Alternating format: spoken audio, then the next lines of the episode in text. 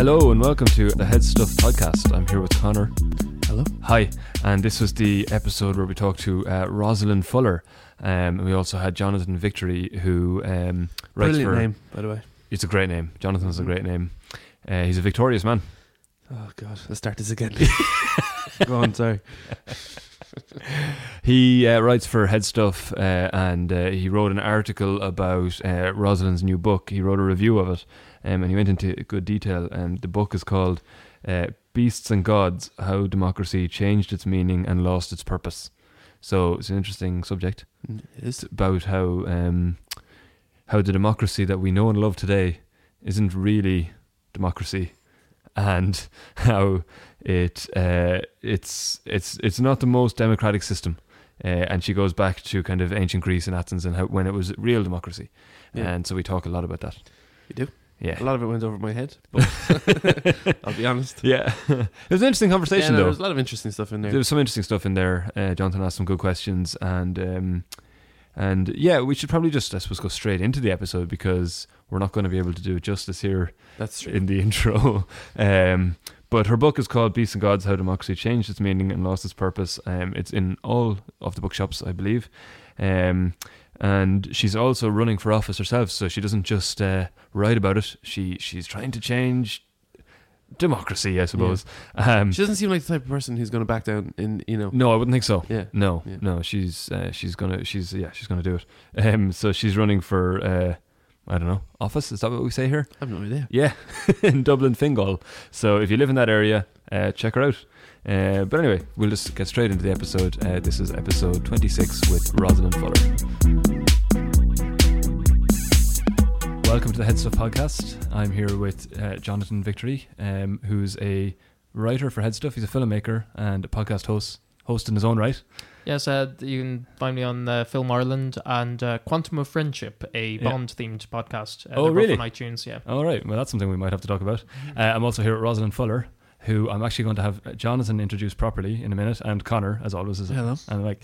Um, so uh, maybe if, if Jonathan, if you just um, introduce us to Roslyn uh, as as best you can. Uh, Roslyn, you um, you teach in international law. Uh, you're running as an independent candidate in Dublin Fingal next year's elections, and you've just written a book called "Beasts and Gods: How Democracy Changes, Lost Its Purpose, and Changes Its Meaning." Did I get that? right? Change, changed its meaning and lost its purpose. Change its meaning, lost its purpose. Do you have a lot of conversations where people will mix up the order of that, or Um, no, people usually just call it like the democracy book. Actually, so we don't, we That's don't, we pretty don't good. worry about it. Yeah, That's pretty lofty. Title, the Democracy Book. there, yeah. Actually, that might have been good though. But the the title "Beasts and Gods" it comes from a quote from Aristotle. I'm gonna say. Yeah, it does actually. It was my publisher who came up. I, I actually, I originally wanted to call it the democracy delusion, Oh, kind of in like a, a play on the god delusion. Yeah. That, that You would have been good from a publisher's Yeah, point of view. That I was think, my yeah. working title for it, but actually, um, yeah, no. One of, one of the editors actually actually came up with the with the title, but I thought it was good because she really understood what the book was about, and in a way, the quote the quote from Aristotle is you know to the effect that. If you don't need to live in a society, you must either be a beast or a god because human beings basically need to live in the society and the society precedes uh, the individual. So I thought it was actually a very, very fitting quote for a book or a title for a book about democracy and about kind of, in a way, the problems that we have with our democracy right now, which is that a lot of people kind of see themselves as being outside of the society and not dependent on the society or a part of that society. And I think that's at a root of a lot of our problems with democracy. Yeah, it's like individualism, uh, self-made man kind of stuff. And Aristotle was commenting on that thousands of years ago, basically saying like, look, if you're not part of society, you're a beast or a god. You know. It's, Yeah, how are you going to live without a society at all? I mean, Right. I used to be when I was younger, when I was a teenager, I would have said I was more of an individualist, and I definitely have a very strong individualist streak.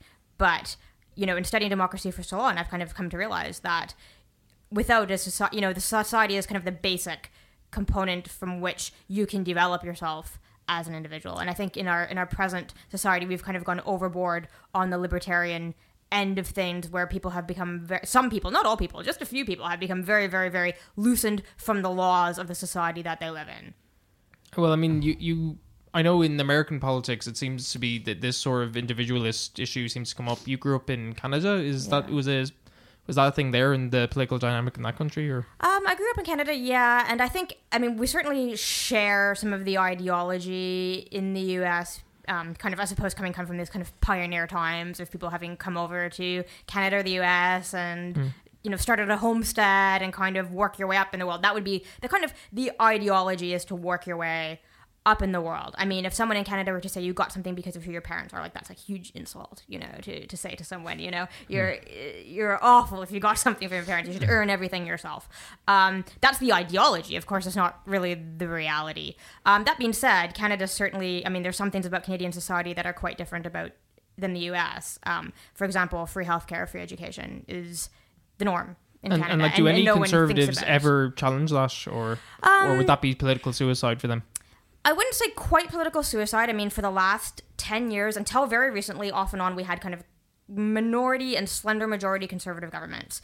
And this particular conservative government was very, very close to the conservative movement in the US. Um, that being said, they were never able to obtain very much of the vote. They usually had about 35% of, of the vote. So their policies were not resonating with Canadians, really, even though they had 10 years at the top. They never really got that to work. And they never really convinced. Conor's choking with that. It's like- how bad Stephen Harper's government was. Conor doesn't like what you you're saying. me. Sorry. No, Sorry. actually, no, but I, I, I- I hear bits and pieces about Stephen Harper's government, and yeah, no, it would, it would, it would drive you crazy. I, Sorry. I imagine Swallow so. some water the wrong way there. That's all right. These things happen, Conor. You'll get the hang of it eventually. Oh God, who let me in here? sorry, sorry, sorry. Yeah. So yeah, but I mean, now you've elected this um, uh, surfer dude as your prime minister, Justin Trudeau. So um, are, are things looking up uh, with him? Or Well, that's the kind of. I mean, uh, I'd say a lot of people, and obviously even the majority of Canadians who consistently voted against the Harper government all of this time, are relieved to be rid of Harper and the Conservative government he had, which was very, very regressive on a whole host of issues. I mean, there were the things that were seen as quintessentially Canadian issues like healthcare and education, but also, I mean, he was very, you know, anti-gay rights, anti-Muslim, and things like that. And those, you know, that he he pissed a lot of anti-environment, the tar Yeah, he, sands. he pissed a lot of he, he pissed really just about everybody Yeah. everybody off that he could. So I'd say a lot of people are breathing a huge sigh of relief to be rid of him. I mean, that being said, our uh, the Prime Minister of Canada now is Justin Trudeau, who is the son of Pierre Trudeau, who is a very, very iconic uh, Prime Minister of Canada from the late 60s to the early 80s. So, in a way, despite having kind of gotten rid of Harper and his very pro American policies, we've ironically elected, you know, kind of turned to a kind of dynastic politics like in the US, where we've elected, you know, there's over 35 million people in Canada.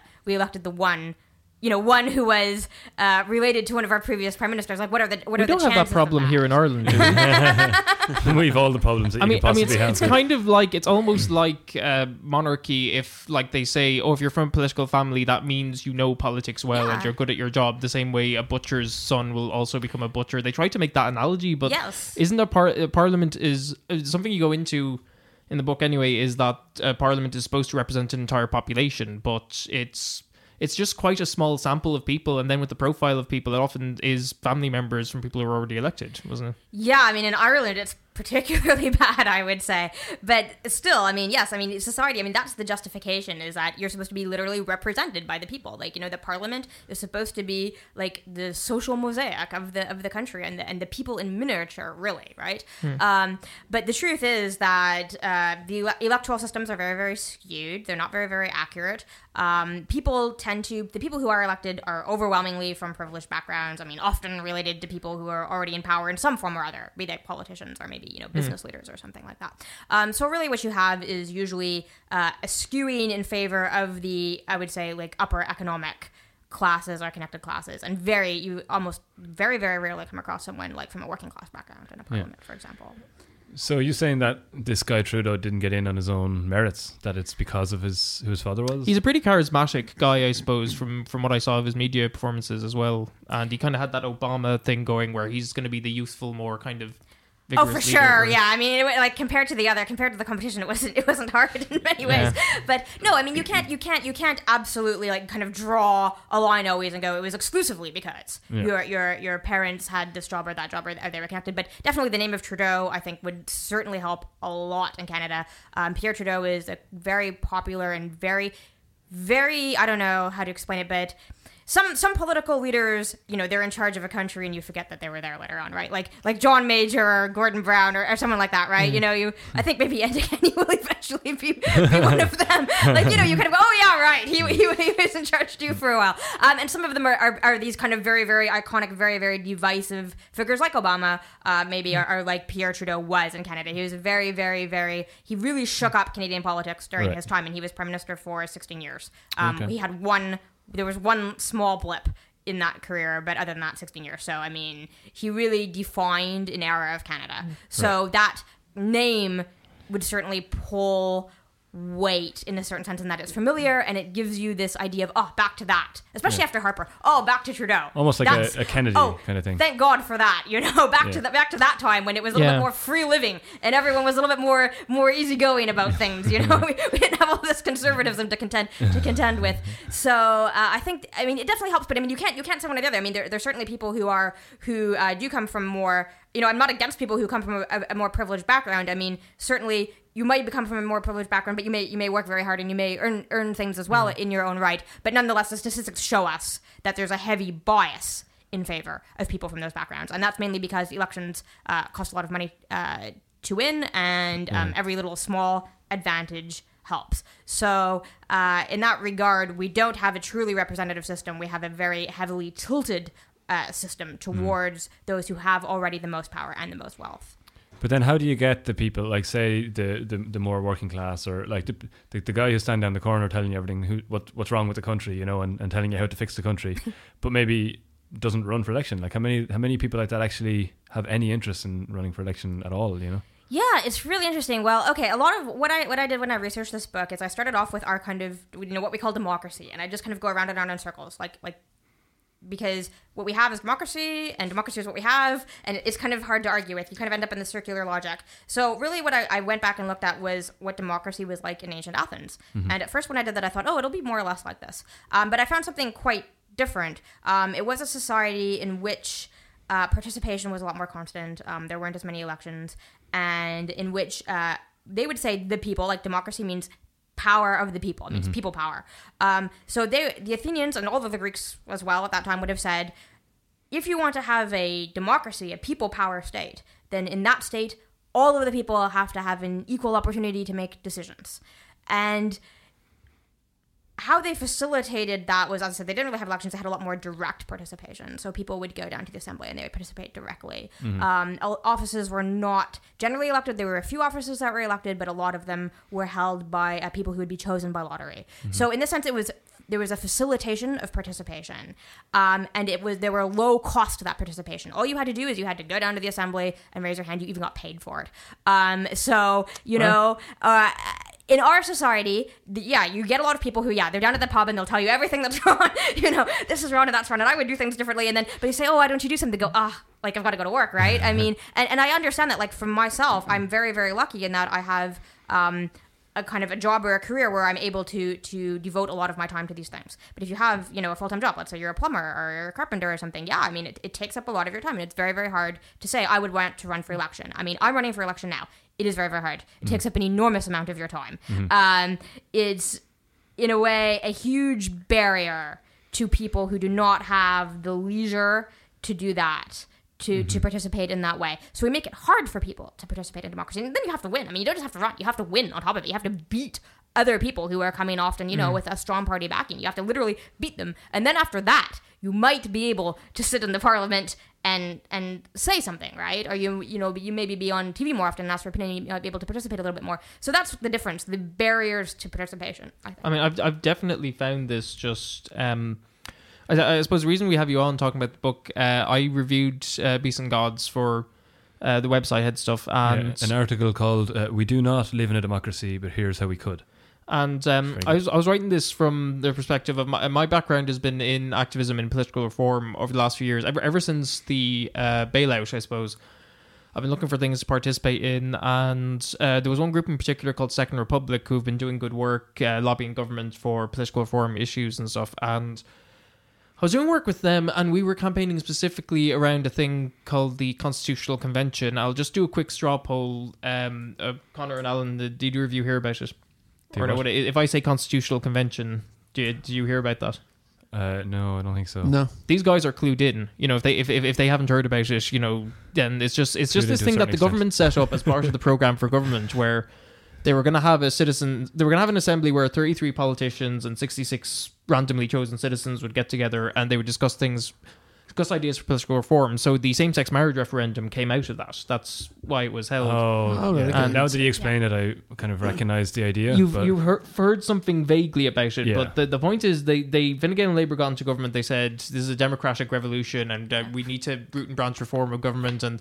They're saying all these big words, and they had this thing. Now, uh, I think if if I was in government and I was using this convention thing to sort of promote political reform and leave my legacy on political reform, I'd be promoting the hell out of it, and I'd be wanting lots of people Yeah. to be giving input. And then some people, you know, would write in at the different meetings, and they would basically they would, they would discuss kind of. It wasn't even a whole look at the constitution; it was just sort of bits of it, like electoral system and um, yeah. Okay, no, no. Here's here, one of the topics was whether you should reduce the term of the presidency to five years, down from seven. right. And y- y- you know that was one of the topic, and people immediately just sort of said this isn't important. They were kind of discussing things, and that was the surprising thing that we were observing meetings of it, and they were actually going quite well. They were coming up with lots of sort of different ideas, and one of them was you know to petition uh, for citizen initiatives, which is where you can petition for a referendum to be held, and it will be held. So there are some countries like Switzerland where uh, they just have that, and I think some parts of the United States have it, and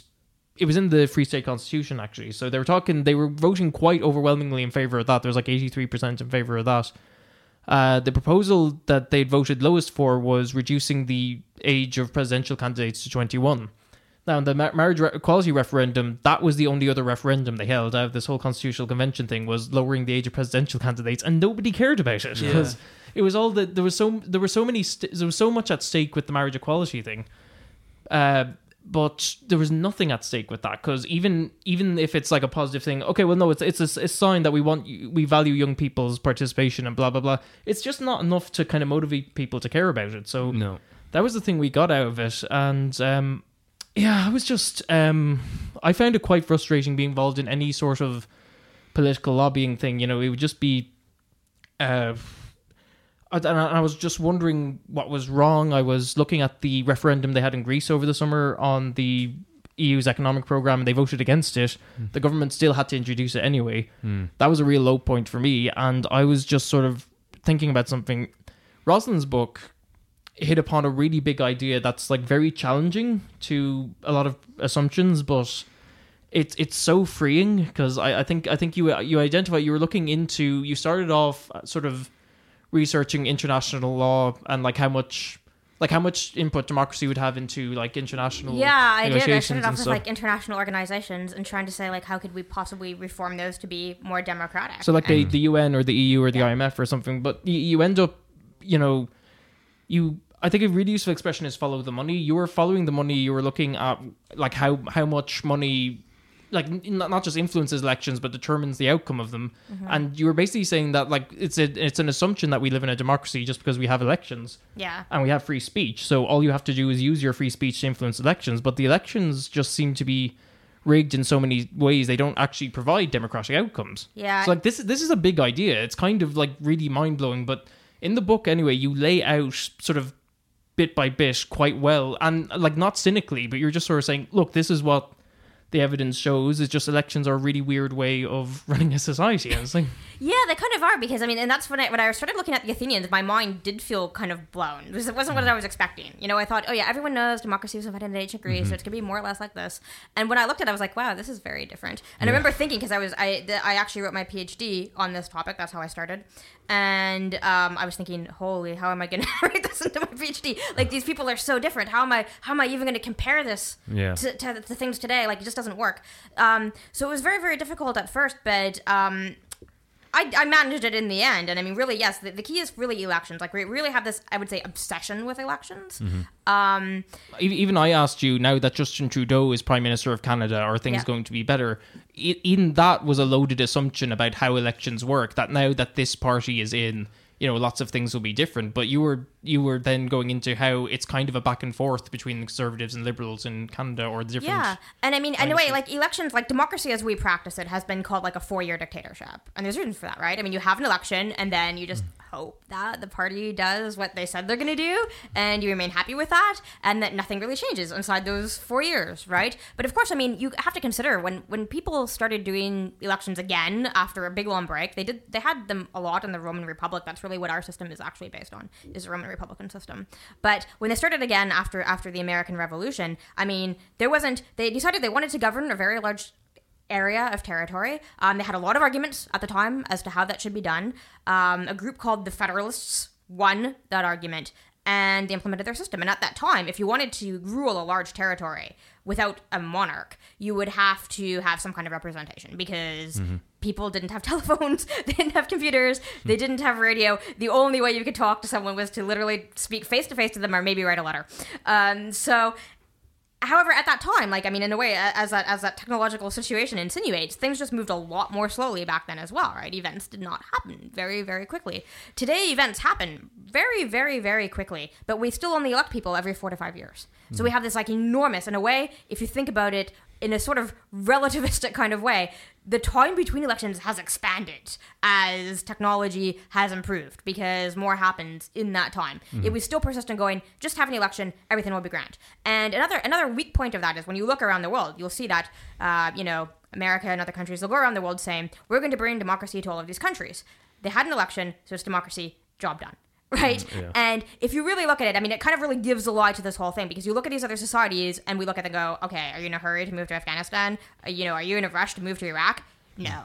Right? Because we would say, is it really democracy? Well, maybe in the sense that you had an election, but not really, right? We don't we don't feel like it, it's not the same standard that we're used to having here. Well, why is that? Because the fabric of the society isn't supporting democracy even to the extent that it, that it is here. There's many different parts of democracy that need to come together to like buttress it as a practice. And that's the thing about Athens. It was kind of a lot of things came together to create a democratic society. One, yes, you had freedom of speech, but two, you also had uh, the freedom to speak in a public assembly. So you had the freedom to have a say when decisions were being made. So, so the guy in the corner who says, "Oh, oh, the state of the country," like he he- in at the, if, with the Athenian system, they could just show up to this and Yeah, you just say show we should do you this. like People. Step up on a like- soapbox. yeah and there were not there were not there were not um, the same kind of obligations right it was kind of a little bit more ad hoc and in a certain sense athens was a representative system in that at the assembly not every single person. I think a lot of people who, who want democracy today say oh but how do we get 100% of people to participate? It's like well that's probably unrealistic all the time. I mean in athens at the at the average assembly, which was where they made most of their decisions, maybe you'd have ten percent of people there, or maybe twenty five, somewhere in between. It Right. you know depended um, on the day probably and how interesting the topic was. Is that enough to be representative representative of the population though? Yeah. Um. First of all, yes, more. I mean, certainly it, it's it's a lot more. Secondly, I would say. In that sense, you do always have the option of going. So I suppose if you got unlucky and you'd say no one of the certain opinion came that day, you'd say, well, you could have if you'd wanted to. You you chose Well, not to. no again, one, it goes there back was to the no barrier. thing. No one no one stopped you. Um. So and I think too another thing is that it would be very very random. So you couldn't be sure who would uh show up on any one day. So in the assembly, there would be in, in Athens there would be people who would not participate very much. There'd be people who participated in a moderate amount. There'd be some people who participated all of the time, and there were a few people who were basically made a career out of speaking to the assembly. I mean, they didn't get paid to do that, but they were kind of like political junkies. like they really liked to be up there. They were, you know, acknowledged to be very, very good speakers, so people enjoyed listening to them, and they had a lot of influence. But they'd be the end paid of the for day, they participating Yeah, they couldn't make the decision. Right. The decision was made by the people who who would be for them kind of random. Like you didn't know who was going to show up. So the way our system works, in a certain sense, is that it's quite easy to consolidate your wealth and your power because you win one election, you're in a better position to win the next one. Because you know, or if you win a big share of the vote, you know, you might get some of your expenses paid from the state. You now are in a position to you know hand out the goodies before the election. You know when the election's going to be because you get to call it. That's an advantage as well. Um, so all of those things help. In Athens, it was a lot more random. If you wanted to get the assembly to make a decision a certain way, you just had to hope that the people who were there that day accepted You your had, to, you had to speak and make a good case you for had to make a good case and and be persuasive and you know of course someone else could jump right up i mean you could you you you know you wouldn't see it coming you could give a great speech a brilliant speech someone might pop up and you know um uh, you know, go against, disprove everything you said, or make a very, very good argument against everything you had just said. So you'd have to kind of contend with all of all of those things. It was a much more fluid situation. But how long did that last? And is that actually something that could work now? Well, it lasted 140 years in Athens. Um, so, and be, before that, there would have been about they had a series of reforms. So, really, the Athenians had a very similar situation to us in many ways, in that they had a severe economic crisis at a certain point. Um, they had their their society had cruised towards oligarchy, and they had a real credit crunch that they couldn't figure out. How Yeah, it was actually a mortgage crisis. Yeah, it was a mortgage. yeah. It was the biggest problem. There was a lot of issues, but the biggest issue was like mortgages. Some people were just too far in debt with their mortgages and they couldn't pay them back. That was What year would this have been? This was about like 600 BC. or Okay, 500, right, right. 500, 580 BC. Yeah, About, okay. Yeah. Um, so, and then uh, they appointed um, uh, this wise, who, someone who was considered very wise, Solon, uh, to rearrange society. They said, we've got to fix this somehow. And he um, made some law, you know, many interesting laws, but one of them that that's regarded to be the most important is that he ca- canceled a lot of the debt.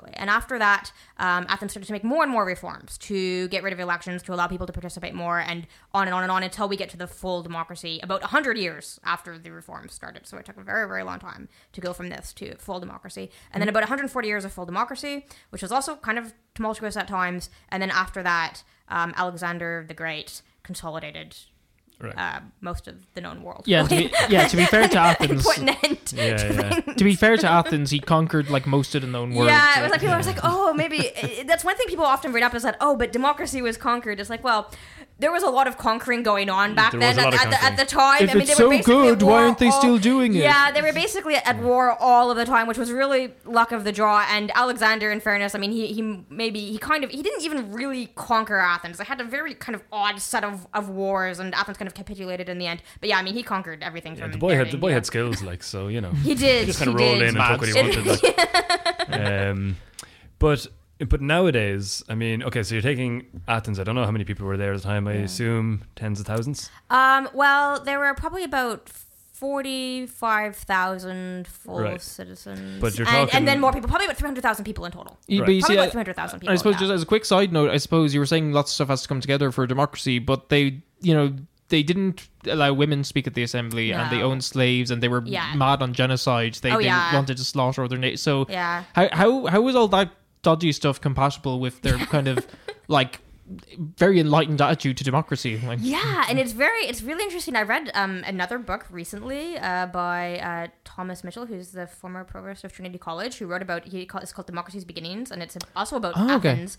Um, but it's also it's very interesting because he says, yeah, that's that he thinks was a, a big issue for Athens is that they were really enlightened when it came to democracy and and and people participating, but very they, they they kept a lot of the cultural attitudes of the time um, that were very, very common to all of their neighbors at the time, which were like, of course, women can't vote, and of course, we have slaves, and of course, when we go to war, you know, slaughter the men and take the women and children, right? This was a very, very, very prevalent attitude in the I mean I'm not trying to excuse them but it was a very very prevalent attitude in the area at the time and they didn't really get beyond that. They did a little bit like there's there's definitely um, very strong reason to believe that the Athenians were more lenient on their slaves than their neighbors were. And this was something that a lot of people who didn't like democracy would complain about constantly that you know in Athens they wouldn't even let you hit your slaves.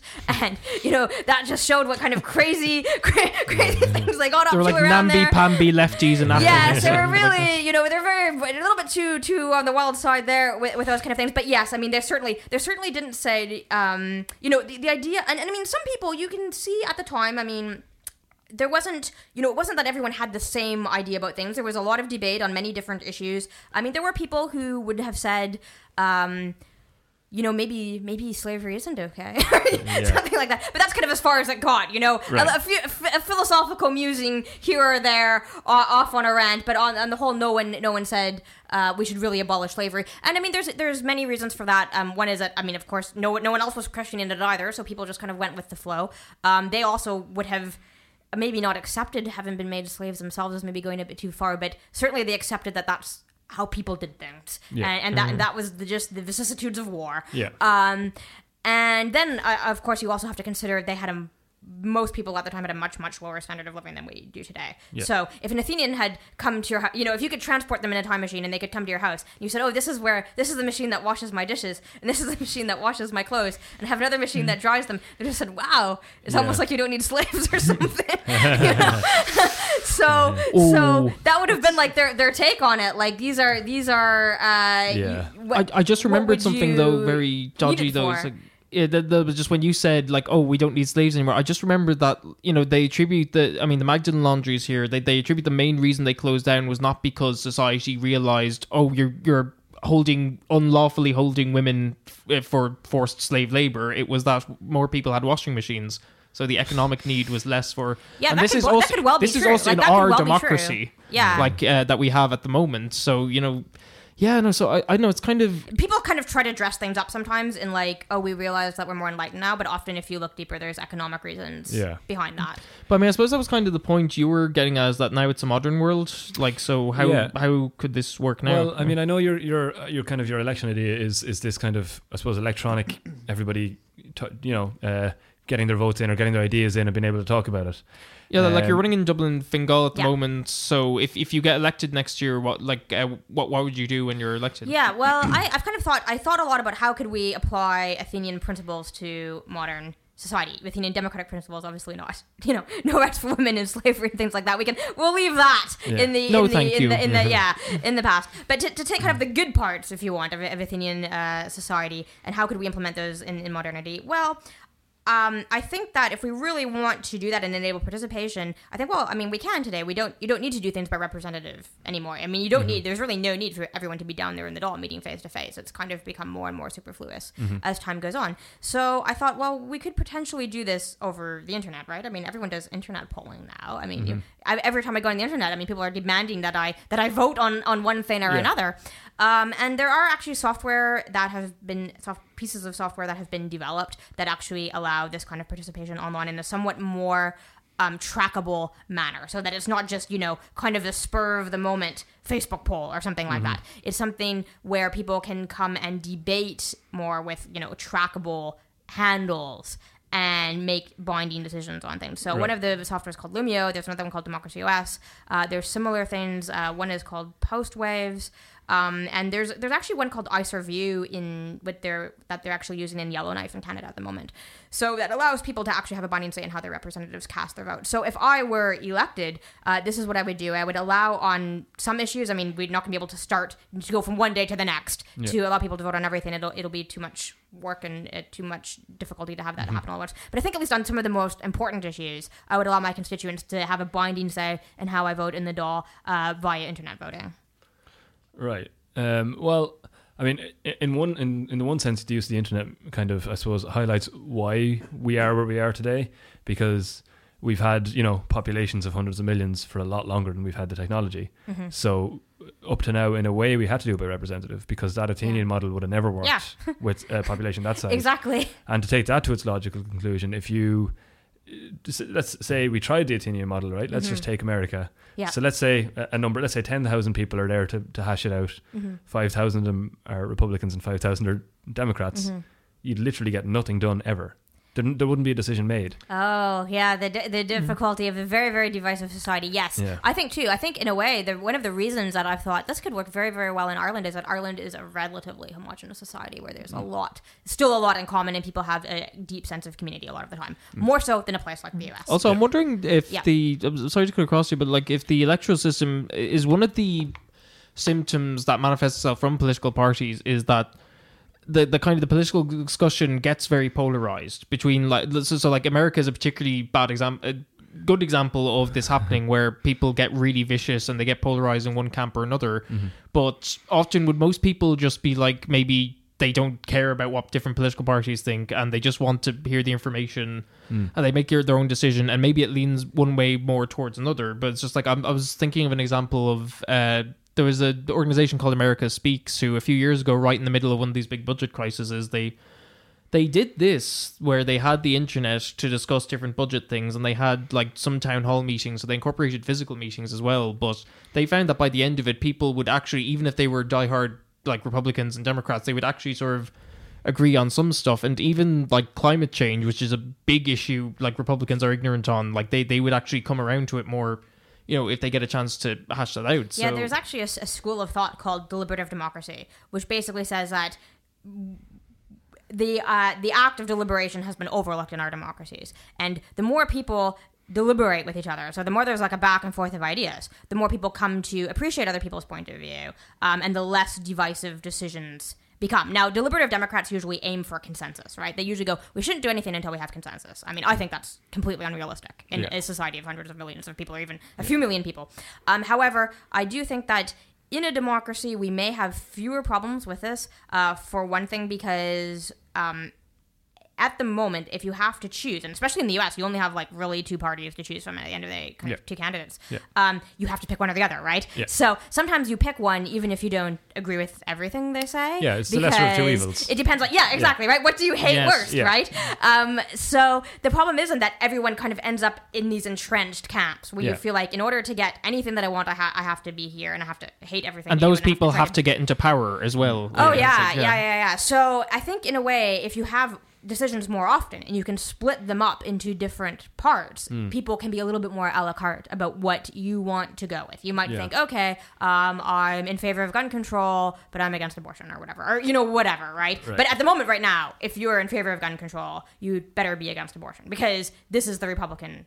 You know, kind of more the, re- the Republican end, end of things, right? Yeah. You you couldn't be how be divided on those on those points of view how things stand in a way. And in that kind of sense it does tend to polarize people more and more and more the electoral system because it forces you into a camp and kind of focuses more on your hatred of the other camp than on what you're kind of constructively trying to do. So i think it could be less of a problem. That being said i would probably this, this is one of the reasons why i think a society like ireland is a good place to kind of uh, has so much potential to start experimenting with these things because we not don't have quite that like level of divisiveness. Yeah, uh, but uh, how would then something like that be? Uh, you know, like l- laud. You know, like the legislation on it. For example, if this was a thing where you get up and you say your bit, Mm-hmm. who's kind of who's looking after the truth of it? I mean, let's say Fox News existed Oh, in yeah. in ancient Greece, or Oh, yeah.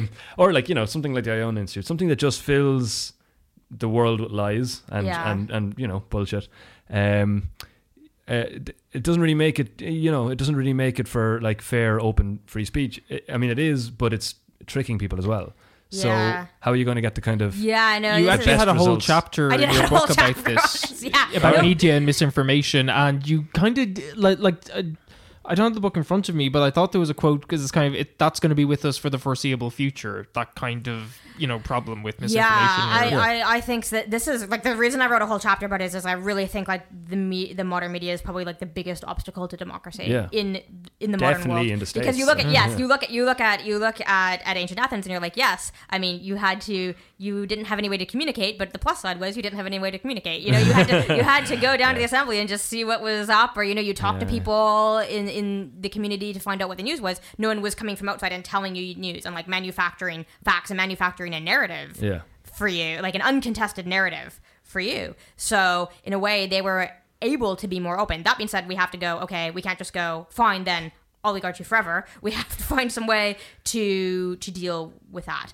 Um, I think in a way that having direct deliberation will be a step towards that because if you are talking to people again face to face you're it's different you have a back and forth you know they can contradict what you just said uh, or they can try to call you to account um, instead of when you watch the news or when you read the media you're getting like a one-way account that goes out not to one person but to like 4 million people or 10 million people or however many there are right everyone's getting the same story pushed to them and it's a very one-way communication where no one can get on and Yeah. contradict them or have a different point of view because they're they are in charge of who get who gets on their network right Yeah. so in that sense it's very very very controlled and i mean in fact the american media is only owned i think 85 or 90 percent of the american media is only owned by like five or six companies at this point Yeah. and I mean, in Europe, it's not really much different because we have like the state providers and then not not very much else, frankly. You Yeah. know, so uh, we have this narrative, this kind of dominant narrative, and I think to get away from that, people are going to have to start communicating more and more face to face or online or in smaller groups that things can kind of Yeah. bubble up. I mean, I think Twitter to some extent has already helped to some extent there. I mm. mean, I don't think it's like an amazing you know, I don't think it's the, maybe the revolutionary change some people bring it out to be, but I do find that you will get like a different set of views or a different set of news in a way. Yeah. If you if you if you just scroll through your Twitter feed, then you'll get if you watch the official news broadcast. So I think people have been opened up to more alternative media, but I agree that this dispute about what the facts are is something that goes very very deep Yeah. uh, in our society. And in a way, experts have been very much shunted off the scene. I mean, what I find always so weird is that when I'm watching TV, I'll see something. Sometimes I'll see something that's very international law specific, which is my area of expertise. Mm. And they'll have like four journalists debating it. And no one who's an expert in international Yeah. law, and they'll be completely off. You know, you you look at you know if you had five international lawyers, you'd be sitting there laughing at them because mm. this is this sounds unreal, and you know you're not considering very basic things in our profession. But they don't. I mean, they don't invite them. I know that plenty of people in international law would love to go on there and, and talk to them, or uh, economists, but we don't see these people on TV. We see like Yeah. people who are kind of half educated about these things debating it and, and no expertise on it. And it's funny because the Athenians would have, um, if they said we need to build some ships, they would have been like, okay, get a shipbuilder here. we need some, we need someone to uh, give us the lowdown on what we're going to need. Yeah. You know, so I think I think a society has to be open to ha- listening to experts, but having the decision making power with the people. Yeah, because the problem is even if someone does go on to say Fox News, it is the best example to show what's wrong with the world. Uh, like say, you know, go on to like Bill O'Reilly or something, and somebody good will go on, but Mm-hmm. Yeah. they'll just get shouted down. Yeah. And then Yeah. and then they get turned off, and then Bill O'Reilly goes, "Well, he was wrong, and here's what's correct." Yeah. And there's no kind of we've blurred the the um, line between opinion and fact. oh, absolutely, yeah. hugely. yeah, And I think too, like in education in schools. I mean, I find too, like things like basic logic isn't taught. No. So people sometimes make these very fallacious arguments. Yeah, that's- that yeah. that are swallowed, and Yeah. they, you know, it just doesn't even conform with ba- with basic logic. So that's something I think that's gone downhill. And also the idea of what's a fact, what's an opinion. Yeah. You know, we have this kind of like infotainment. Well, it's kind of the, the problem with a lot of schools. I suppose are kind of designed on, on the model of like you know like Catholic schools or, or you know being taught by religious orders, Mm-hmm. and they're indoctrinated and they they they educate in the same way. They're like told this is how you do maths, this is how you write an essay, this is how you whatever. They're never told you know like or they're never like shown how to figure it out for themselves or how to you know think different thoughts, and Yeah. and so that means like in a way all children are being kind of educated in almost the wrong way. Yeah, there's not enough. I mean, it's funny because universities always say, "Oh, we need to teach critical thinking, critical thinking," but a lot of them don't teach very much critical thinking, or people know that they'll be punished if they say the wrong thing. Or, you know? Yeah, yeah. So they, they try to always guess what their teacher wants them to say, Yeah. and, and and then say that. Maybe not everyone does it, but a lot of people Yeah. will, will will behave that way. Definitely, people Um, more people open up when they get to university, but still, Yeah. that they're, they're still like starting when they're 20, 19 or twenty. You Yeah, know? and that's it's not easy, you know. Yeah, it's true. I and think that's also, starting to change a bit though. Well, hopefully, Yeah, yeah, it hopefully. is yeah. yeah.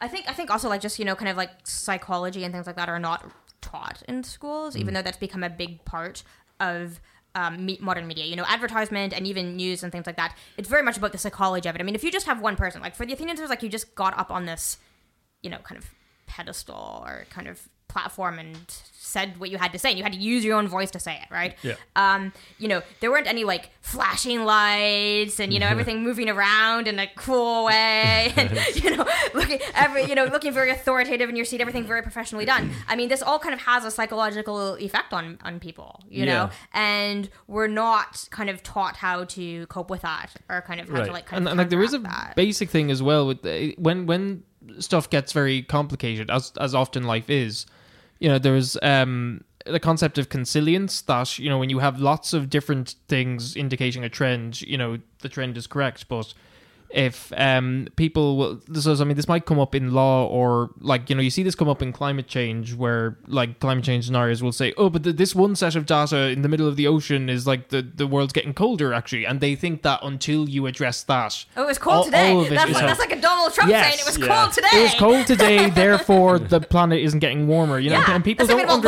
understand. Logic, though. Yeah. People don't understand though, and it's just like so. I mean, with with like that, you know, it takes a lot of things, and I, I think laws nowadays are quite complex. And I think just to to go back to ancient Athens.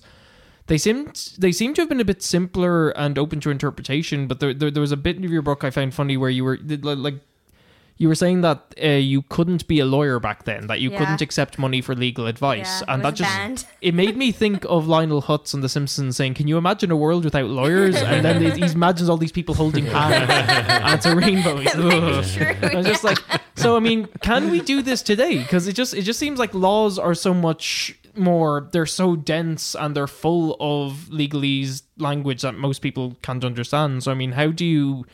Um, how could you have people voting on stuff like that? Or, or I mean, if it's just one question of like, you know, abortion should be legal, but then you get into okay, where the, the laws outline where um they would be performed or in what circumstances or by who and so on like so like how like could this athenian model be used for stuff like that or is it Yeah, that's definitely always a question every lawyer always always always goes into.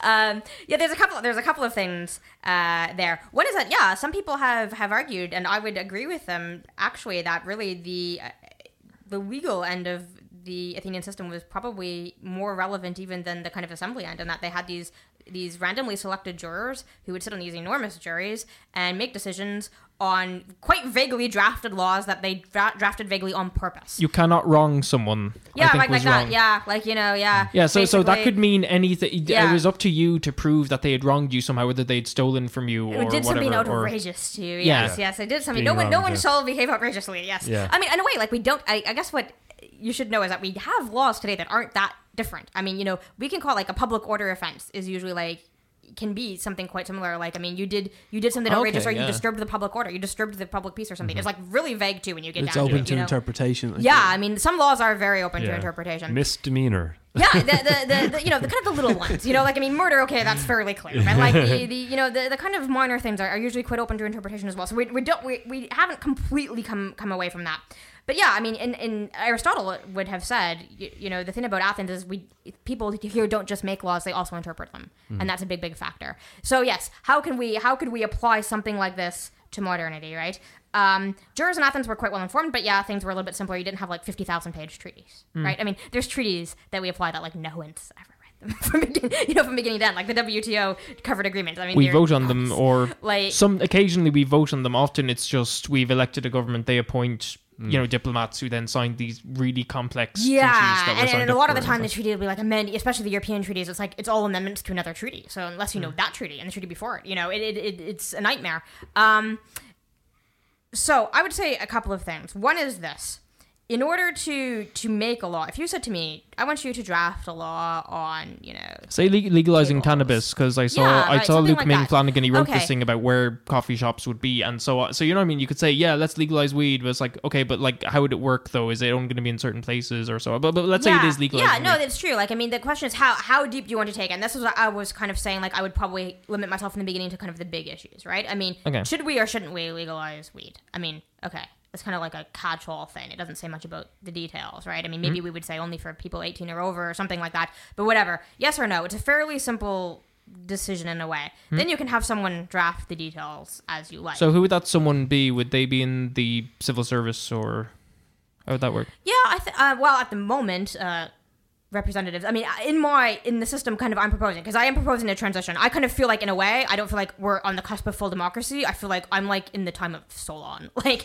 even even if I did everything I wanted to do, we'd still have a lot of steps to go before we get a full democracy. So, um, at the moment. What I'm advocating doesn't get rid of the representative system. I mean, I couldn't get rid of the representative system. You couldn't get rid of the representative system without changing the constitution anyway. Mm-hmm. You see, you could, I could do what I'm doing, which is to say, I'll let you have an, like a kind of an extra vote on me. And that- that- that will familiarize people because, with the because concept. because that's not illegal.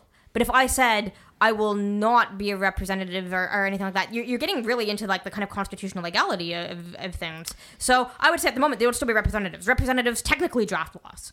Um, in reality, a lot of other actors might do that. I mean, it might be civil servants, it might be uh, b- even private businesses. But technically speaking, like the representative who brings the legislation into the house is responsible for that legislation. So I would keep that up. And I mean, yeah, you're right. You can you can go into more and more depth if you want to. You could say, okay, we've agreed. We agreed last week that we should legalize weed. Now we've got a few things about that age limits you know like Yeah. should we have a you know you can and you can do that fairly quickly the, the question is how much effort do you want to put in um, the athenians put a lot of effort into democracy and this is i think probably an important point too democracy is a lot of work. What we have right now is we have kind of a lazy democracy, which is kind of minimal participation, minimal effort, really. Uh, the Athenians would have said, no, like, you got to put a lot of work into this because that's people power. I mean, if the people have power, then you have to do it. You have to give some of your time to getting this done. And if that means we have to sit here all day and, or, you know, for three or four hours and debate weed, then that's what we'll do. That being said, like, people kind of think, I think people sometimes often worry that democracy will be like a talking shop in a way mm-hmm. when you think we're gonna have to be there all day, the Athenians would be like, okay, I want things done fast. You know they would kind of make it. They would make an mm-hmm. effort to get things through quickly. Yeah, and if someone was like boring them by making a long-winded speech, they would like basically shout them off the stage or even pull them off the Yeah. stage if they had to in the emergency. You know, someone's really like- driving them, they're like, "We got to get this done here. I, I don't have. I've got to get back to the farm." You know, so let's make a decision. And and you kind of when you, when you know that you're you're you have that pressure, you kind of can start moving a little bit faster. Hopefully, Right, but but they didn't have Netflix, right? So that's true. do you They think people-. Do you think people now actually want to do it? Do you think people care? I mean, even when there is a vote, what's the percentage of people that go out and do it? Yeah. So to to do this, where it's not just going and putting a, a card in a box, it's you know spending a full day talking and shouting about it, or spending weeks researching what you what you actually want and how to put your arguments together. Um, who are the people that are actually going to do that? Yeah, Pro- I- I think- probably very few. I think there'll always be some people who just won't, right? Like, I mean, Yeah. and, and that, I mean, this is kind of, as I said, this is probably the difference between me and a lot of people who, who research democracy, and that I'm fairly harsh about this and don't really care if someone doesn't want to make the effort. Um, Yeah, because like in Scotland, they had the independence referendum and they had 86% turnout, and the story was that's a really high turnout, that's fantastic. But I'm just like, who are the 14% of people who don't care what country they're living in? Like that, I that does seem so. I mean, you were sa- right. I mean, like so. But I mean, you were saying in Athens, it would only be even under that system, it would only be like 10 or 15% of people well, it'd be like 10 or show 15 up. percent So of people who would show up at every assembly. They may Yeah. have changed, right? So you might say, I'm going this week, but I won't go next week or whatever, Right. right? So, I mean, you could have, it's hard to tell how many total people participated all the time, maybe 50%, maybe 60%. It's kind of hard to, to Mm-hmm. really get a handle on, on that because, of course, we don't know everything ab- about Athens. Um, I would say, I think at the point where you know that the decision that's being made is actually going to be implemented and really going to have an effect on your life right now, uh, that does a lot for your interest level. Yeah. Um, at the moment, it's like you vote for someone, but you don't really know what they're going to do. Mm-hmm. Like, even if you were to say, "Oh, I want to vote for Fine Gael because we'll have lower taxes or something," you don't really know if they're really going to lower your taxes. You know, you, they probably won't, right? I mean, that's the Espe- that's- especially if that's you- the thing. So that's why I think yeah. that's kind of like leads to a lot of apathy. Whereas if you would say, "We're going to have a vote right now," and that is going to affect your tax bill as of next week, Right. Okay, I Yeah. suddenly got a lot more interested in this debate, Yeah. right? So I, I think I think that would have an effect. I mean, of course, it's hard to quantify what kind of effect would it have. Like we just don't know. Like we've never tried it. I would say I'm amazed at how much pe- pe- people try to participate in democracy, considering the lack of of um, effect that they have. Like Yeah. I very rarely go to protests. Why? Because why would I? I don't know what's going to happen after the protest. Yeah. I mean, Yeah. maybe I'd go if some of my friends were going. I, I used to go to them. I, I rarely do nowadays, and often there there'd be a chant at them. It would usually be Richard Boyd Barrett or someone, and he'd be saying, "This is what democracy looks like." Yeah. I would always think, no, it's not, because Yeah. you're you're protesting in a street. You wouldn't have to do that if there was a democracy that was responsive to Yeah. like what people want. I wanted. mean, if no so- one's listening to you, I mean, if you do have responsiveness, if you do have a leader who's responsive, then you could say, okay, then it, you know, it had a purpose, right? Like if they, if they, if someone would come out and go, oh, really, you are very, you're much more upset about this than I thought. Maybe we should reconsider. You know, it might be, it might be worth doing, but uh, since they just ignore you, what's the point? Like, and that's why, and I'm amazed that so many people still go out and protest, Yeah. considering that, Yeah. or, or petition, considering that most petitions also just get ignored. Yeah, petitions are, or writing to your TD, they can they just fob you off with a stock response because mm. they have to vote to the party whip, and they're Yeah. just like you know, it's it's just feel yeah. So I mean, it, it just the more you think about it, it does it just elections just do seem so and the bizarre. Athenians would have been like, "Why? What's that?" If you're like, "Well, I need to go protest," you'd be like, "Oh, what's that like?" You know, I mean, you can't imagine. I mean, why would you go to the assembly to go protest? You can just get on the stage anytime you want. But if, you're open, if you're opening up, uh, if you're opening up to kind of more of a public forum, as you're kind of saying, i i- who's kind of moderating? You know, is that not a lot of voices, a lot of people with a lot of different opinions? You know, someone has to kind of weed out the ridiculous as well. and and trolls you know I mean? who Like- like, threaten to rape and kill people. Yeah, are that's also more- oh, like a huge that's problem. more what I worry like- about. no, but that's what kind. That's kind. That's what I'm saying. Like, Yeah. you, you know, if anyone can kind of make an opinion, you know, then who's looking after that? Who's moderating that? And you know, Who's stopping Yeah. Donald Trump for stamp, stepping no, up? No, exactly.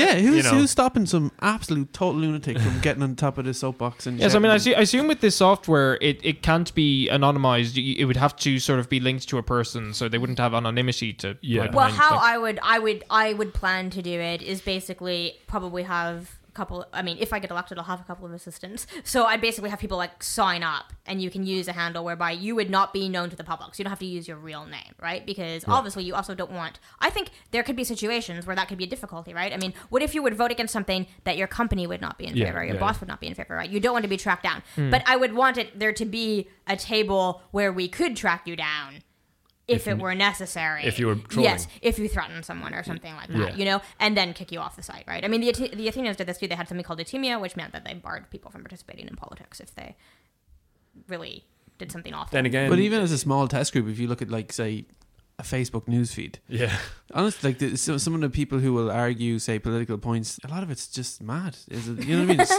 and it's nobody always, agrees with anything. Yeah, That's exactly. exactly yeah. Are, you- are you sure the problem isn't just that people are stupid and they make bad decisions who they vote for? Like, But are uh, also are people actually just comfortable in their lives now? I mean, most people have, you know, they'll go out and complain that they don't want to pay an extra bit for water every month, but really they go home and they put on their big screen TV, sit on their couch, and you know have a beer or whatever. Uh, are people, you know, are they upset enough to get that involved in politics? Like the way I see it is, the people who maybe sh- are the people who might get up and stand on a soapbox are the people like you. Who eventually are, you know, running for election anyway. Yeah, are, are, are a lot of people Not just, are a lot of people jaded, like kind of just Yeah, jaded the whole like- thing. yeah, are, Are- cynical. Are too comfortable, you know. Well, not even cynical, just jaded. As in, like it's just well, it's all, it's all, you know. I mean, I can, I'm not going to have any effect anyway. No, but I can think You of know? people I know, or lots of people I know who, on on the most part, they would be like that. They would feel quite apathetic, but then there would be one issue they care a lot about. Yeah. like And for and some they're reason, it's motivated water charges to all of a sudden. work sudden. on that. Or, yeah. yeah, yeah. Yeah, I mean, okay. So the question is, would people would people bother to participate? And yeah, this is I think what I'm running into. I think even if I got elected, even if I get elected, I will have to, you know, my work will just be beginning in a way because then I have to go around and convince everyone Absolutely. to get started on this and, Yeah. and, and have an effect, right?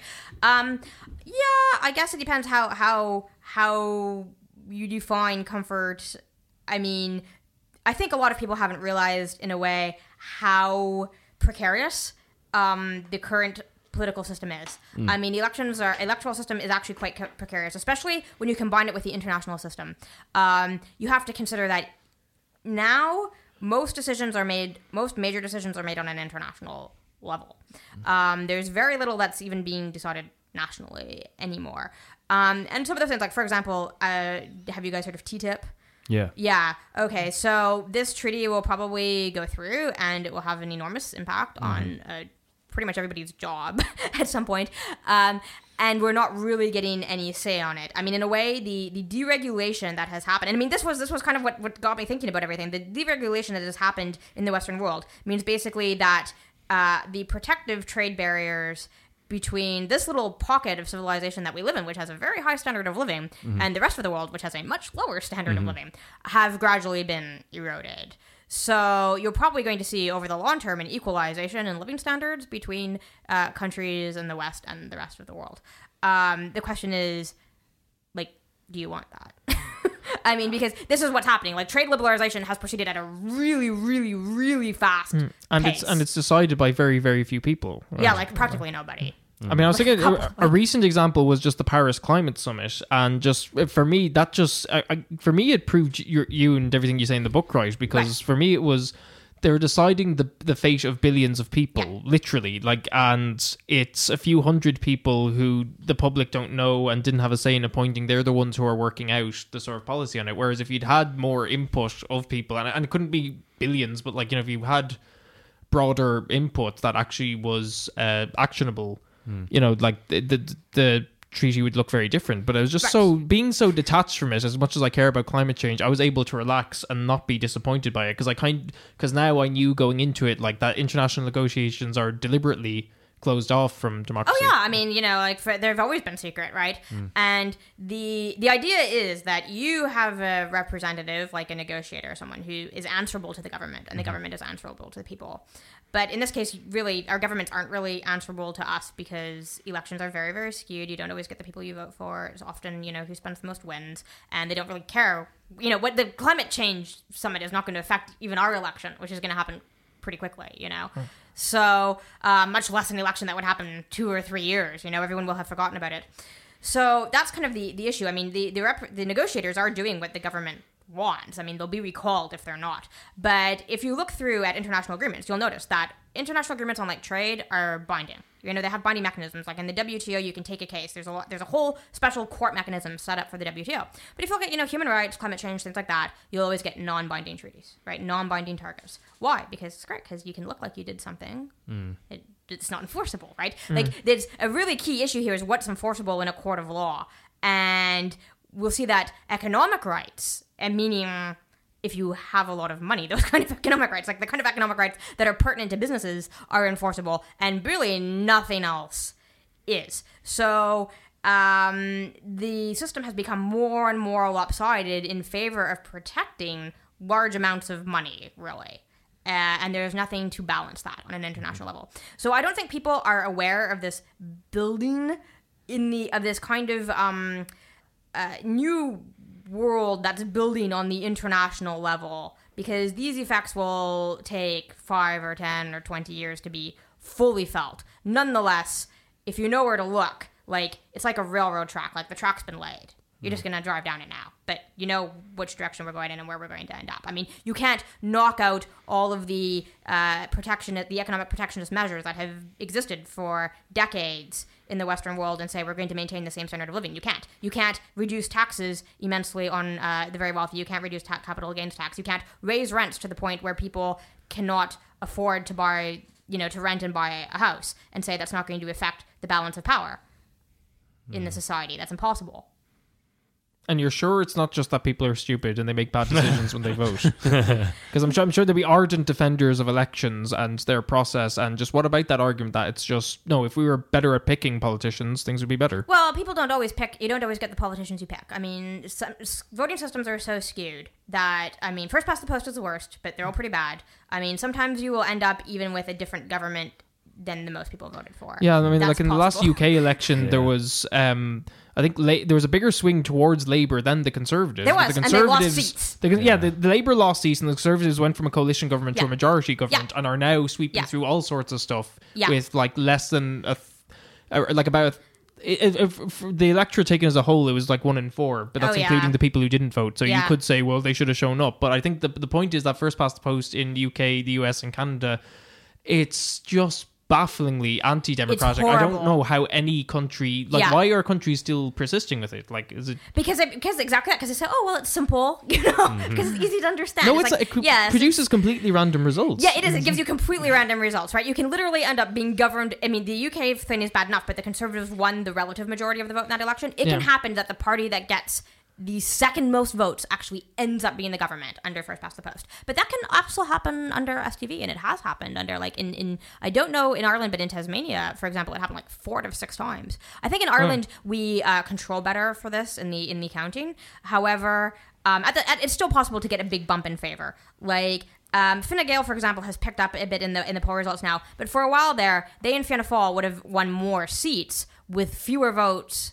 With few, a few a lower percentage of the votes than Sinn Féin and the Independents. Hmm. So STV isn't perfect either because of wasted votes. Because you can have a wasted vote in STV. It all Yeah, comes down was- to wasted votes, hmm. really. And it, proportional systems can be the same too. Like sometimes they get more proportional. If you look at the recent Spanish elections, more proportional than they have been because they used to just have two big parties, and the results would be quite skewed there as well. Yeah, but we've had two big parties using STV this whole time, and it's still these two conservative parties with almost identical policies They're the to same party. dominate. I know. They're the same party. I mean, I mean, and you know, I'm also finding that it, it really is the balance of uh, another thing. Just elections will do in terms of skewing it. It might skew the influence of people who live in a certain area over national policy. And I, I just I just saw something last week where a Fine Gael TD was quoted anonymously saying, "I personally would repeal the Eighth Amendment, but there are too many voters in my constituency." That would not vote for me Yeah. anymore, so I'm not going to support repeal the local, eighth. So yeah. it, yeah, so it's like in these pockets of the country or I think I think with climate change, I think peat farming was another thing that they didn't want to be too Yeah. ambitious on climate change. you climate can be change. held up by them. a It's really like- small minority Yeah. of voters, like even like one or two percent. Especially if you have that comp- competition where you go, there's very little that differentiates us from another main party. Those one or two percent of my voters are like the difference between winning the elections here. So I'm not going to say anything against them, even if it's like one percent of my supporters are against abortion. I won't support it because Yeah, I might, 'cause lo- it- 'cause it I might could lose the election if I do that. No, no, not just you personally, but that decides whether it's Fine Gael or Fianna Fáil who get the more seats. And It's just in a certain bits of the country. It's uh, so Yeah. so they basically will then, even if a majority of the country does want to repeal the eighth. Mm. It's those voters who are kind of keeping Yeah. the politicians who have the power to act on it. Whereas if this is something we want, you know, surely we should have the power to Yeah. act on it. Like, So it ends up that the whole country is like you know the, the democracy of the country is resting on a GAA club in Longford or something. Yeah, yeah no, no, it's true. Like, yeah, it can, it can, it can, it can be that way. That's true. That, Yeah. that's how how skewed and crazy it is. You know. So what what people really want and what people uh, aim to express. I mean, even when you vote for someone, we're not capturing what people's opinion is on things. Right, yeah. You know, we're capturing that you voted for, let's say, Labour, and we assume therefore that you back everything Labour does. Yeah. Okay, but we know how wrong. You know, if you look at, at And the government now and on government, election, I can tell you when I go door to door, I mean, I hear I haven't heard a positive thing about the Labour Party yet, and and people feel very, very, very betrayed Yeah. by by them, right? So it would be wrong to assume that people actually agree with the policies Labour is instituting. They didn't. They thought they were voting for something else, or they hoped they were voting for something else. You know, so Mm. it's not just a matter of like what what do people really want. We don't know. We know you cast a vote for that party. That's all we know. We don't actually know anything about what you really Yeah. want. I mean, what else are you hearing on the doorsteps as you're as you're going around canvassing? Yeah. Sorry. Uh, what else are you hearing? Um. Just from No, people don't like the water charges. That's for sure. I think according, according to the people who tell me they like, I according to the people who tell me they don't pay. I mean, surely the the non-payers must be higher than the government's giving out. From the, if if everyone's telling me the truth when they say they don't pay. Yeah. Um. So I've heard a lot of I haven't paid uh, on the doorsteps, and that's very very very unpopular. Um. I think people are yes uh, dis disillusioned with the major parties. I mean, I have had people going, I don't know who I'm going to vote for because I've uh, you know I Fianna Fáil I'm still annoyed with and Fine Gael and Labour I'm currently annoyed with. I've never voted Sinn Féin or you know I'm either against Sinn Féin because, because of the issues in the north and yeah like a lot of people are saying I'm, I'm not sure what my what my options are. That's the main the main thing Yeah. I, I hear. Mm. Is a lot. anyone ever really happy though? Honestly. Well, I mean, there's like over 20 political party registered political parties in the country, and we have a more proportional voting system. So, you mean you think there would be enough choice? The fact that so many people say, "I there's no one for me to vote for," I mean, that's that is a bit, bit of a bad indictment of electoral democracy. I know? think I think uh, yes, the airwaves are very much dominated with kind of like the the top parties, kind of. I mean, yeah, I mean, I mean, we see like the Soc Dems and People Before Profit are pulling, you know, up a little bit now in the numbers, and we have the Green Party as well. Um, I think in a way, you see. The larger parties have a lot of resources to get out there and be visible in the community. A smaller party, um, you know, you go around knocking on doors, one a couple of doors, you know, one or two people at a time, or however it is. So it's very hard to attain the same level of visibility, and for people to to go, oh yeah, you're really running. You know, it's very mm. very hard to stick in people's. This is what one thing I've learned with media. It's very very hard to stick in people's minds. I mean, even if you do a big interview, people might remember you for ten minutes or so, but there's kind of like this onslaught of information where unless you are competing with that onslaught, unless you can appear as often as you know someone like Vincent Browne or someone in the media, Yeah. you won't be recognized at Right. that point. You'll be like a blip, and then people go, "Oh yeah, I remember you." You know, Yeah, later when they, when they see you, but they won't be thinking of you every day. You know, so that's really a, a really big issue. Is kind of I think the political Money. just the political spending in a way has enormous negative consequences for all uh, smaller parties, really, Hmm. and it's very very hard to get over that. And that's why we have this lag in change in a way. Hmm. You know. Why, why the con- older conservative parties kind of hold on past their sell by date? Do you know who is memorable? Donald Trump. you got to get out there and say some shit. yeah, That's just it in a way too, right? If you if you say something crazy enough, Yeah. you'll be People more talk- remembered. Yeah, right. yeah, yeah. And in a way, that's why he does it. Yeah. Yeah, I think there's You like see? more American uh, the polling data. It's like more Americans support Bernie Sanders than Donald Trump. But Bernie Sanders is this very like soft-spoken kind of guy. And like however good his Yeah. policies are, he's just not as quote unquote interesting to Media. listen to Media, yeah. than that yeah. that bizarre clown Trump. Yeah. Yeah. Well, uh, I think we'll have to start uh, trying to round things up here. But um, earlier you said uh, uh, about how how the world is moving so much quicker now, Mhm. yet we still elect every four or five years. Um, and you also said that it's kind of based on um, our democracy is more based on the kind of ancient Roman way. Mhm. Um, so what do you think about actually kind of being more like that? Uh, say they they had two consuls that they elected every Mhm. year, Yeah. and then they were in power alternating months, right? Yeah. What about something like that? There's, there was no parties. There's powerful people, Yeah. and they they can get in for a year at a time. Yeah, in a, in a weird way, like the Republican system, as bad as it was, it was actually kind of better than ours in Yeah. some in some ways. Wow. You know, that's like that's scary. Um, but okay, in the in in Rome, like the real power was really the Senate, Yeah. which uh, could give advice to the consuls. Yes. If the consuls didn't follow that advice, you were like playing with your life. so, so And again, with those senators to campaign, they would either need uh, like name recognition, like "Oh, my daddy's uh, Maximus Trudeau," or Yeah, yeah, like, or or you have money. Yeah. It's it's the same Yeah, as now. You it need the money to get the profile to get the coverage. It was you know, similar, but that they changed more often. And, and it's funny that you should mention that because that's actually what the Anti-Federalists in the U.S. wanted in the time Right. when they were debating the American Constitution. The Anti-Federalists said we should have people in power for shorter terms. Right. Um, uh, and I, I'm wondering, would that help if we had people in power for, I said, one year or probably a little bit? Probably make it'd probably make things a little bit more tumultuous. But I would worry, you know, even more, perhaps. Uh, people would think about nothing but what is in their short-term interest. I mean, that's in a way a problem with elections. It's kind of weird in a way, but even though even though you think even though the time is very very long and no one can affect it, you're always thinking, what do I need to do to get elected? Like Right. kind of in a way, like Yeah, right. but then- and and and that not might not necessarily be uh, what is in the long term interest of the country. And it's kind of funny. Like there's a difference between and I think this is, is kind of a subtle thing, but it's very, very important. There's a difference between people power and just populism Yeah. like in Athens, one of the strengths of it, one of the strengths of not having as many political parties is you can think more long term. You're not like constantly careening from left to right. Yeah. You can think, okay, let's do this and let's make a minor adjustment here and a minor adjustment there, and it's not like flip flopping back and forth. You can think in 20 years, how will this work out? Right? Uh, political parties never think what would happen in 20 years. What happened in 20 years is someone else's problem, right? So, because you know, you're not going to have to be around to deal with it. And I kind of worry that, I suppose, if you made the time shorter, you just have that bit more exaggerated. I mean, I don't blame people for, for falling for populism in a certain sense because you, you, you take what you can get. Yeah. If I can get a tax break today, well, I guess I can just take that because that's all I'm going to get.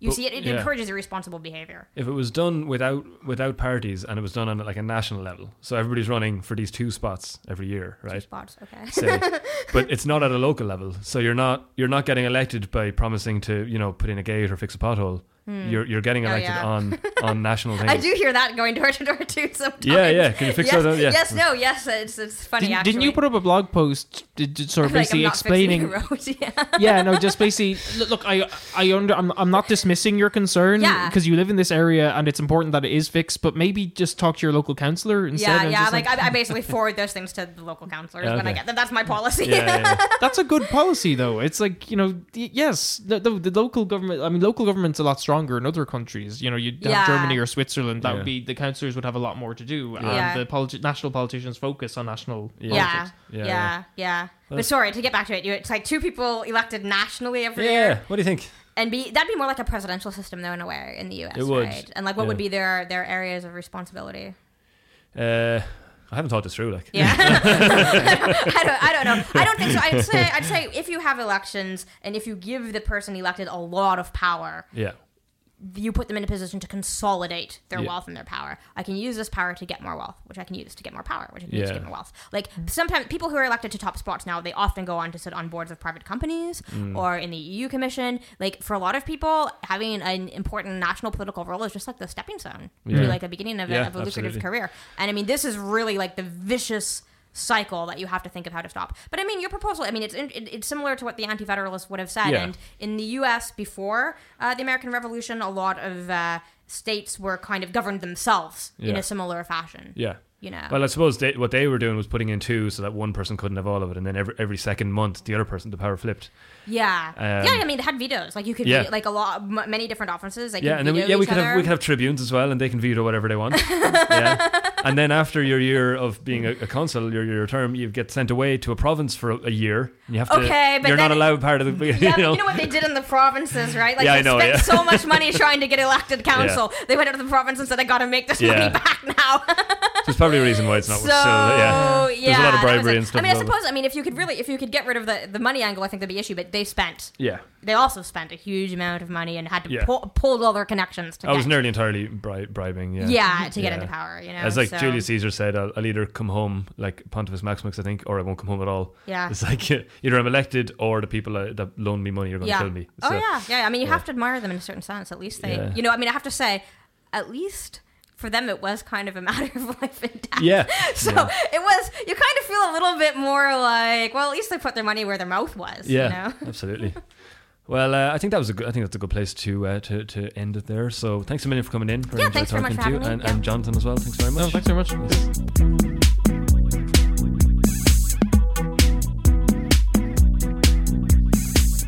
So that was the Headstuff podcast with Roslyn Fuller and Jonathan Victory. Uh, also, you heard Conor Wilkins being confused in there for some of us. I'm still here with Conor That's now. true. Yeah. I'm, all, I'm confused right now as well. It's a different day. Uh, so thanks for listening to that. Um, if you're interested in knowing more, uh, the name of Roslyn's book is Beasts and Gods: How Democracy Changed Its Meaning and Lost Its Purpose, and uh, she's running in the Dublin Fingal area. Um, you should subscribe to the Headstuff podcast. Uh, you can go to headstuff.org and find podcasts and subscribe there. Um, and you should also uh, rate it and, and comment if you like it. Uh, and, you know, share it. Share it on your Facebook timeline. Why No, not? I'm not going to. Well, you should.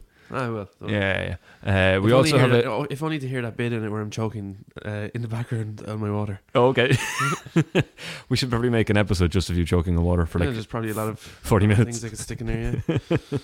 Yeah. um, which there's also a group you can join on Facebook called the Headstuff Podcast, and you'll probably get some news and updates, and you might be asked the odd question in there. So it's a fun place to be. And you can follow us on Twitter and on SoundCloud and anywhere else. Um, so thanks for listening, and we'll be back with another episode next week.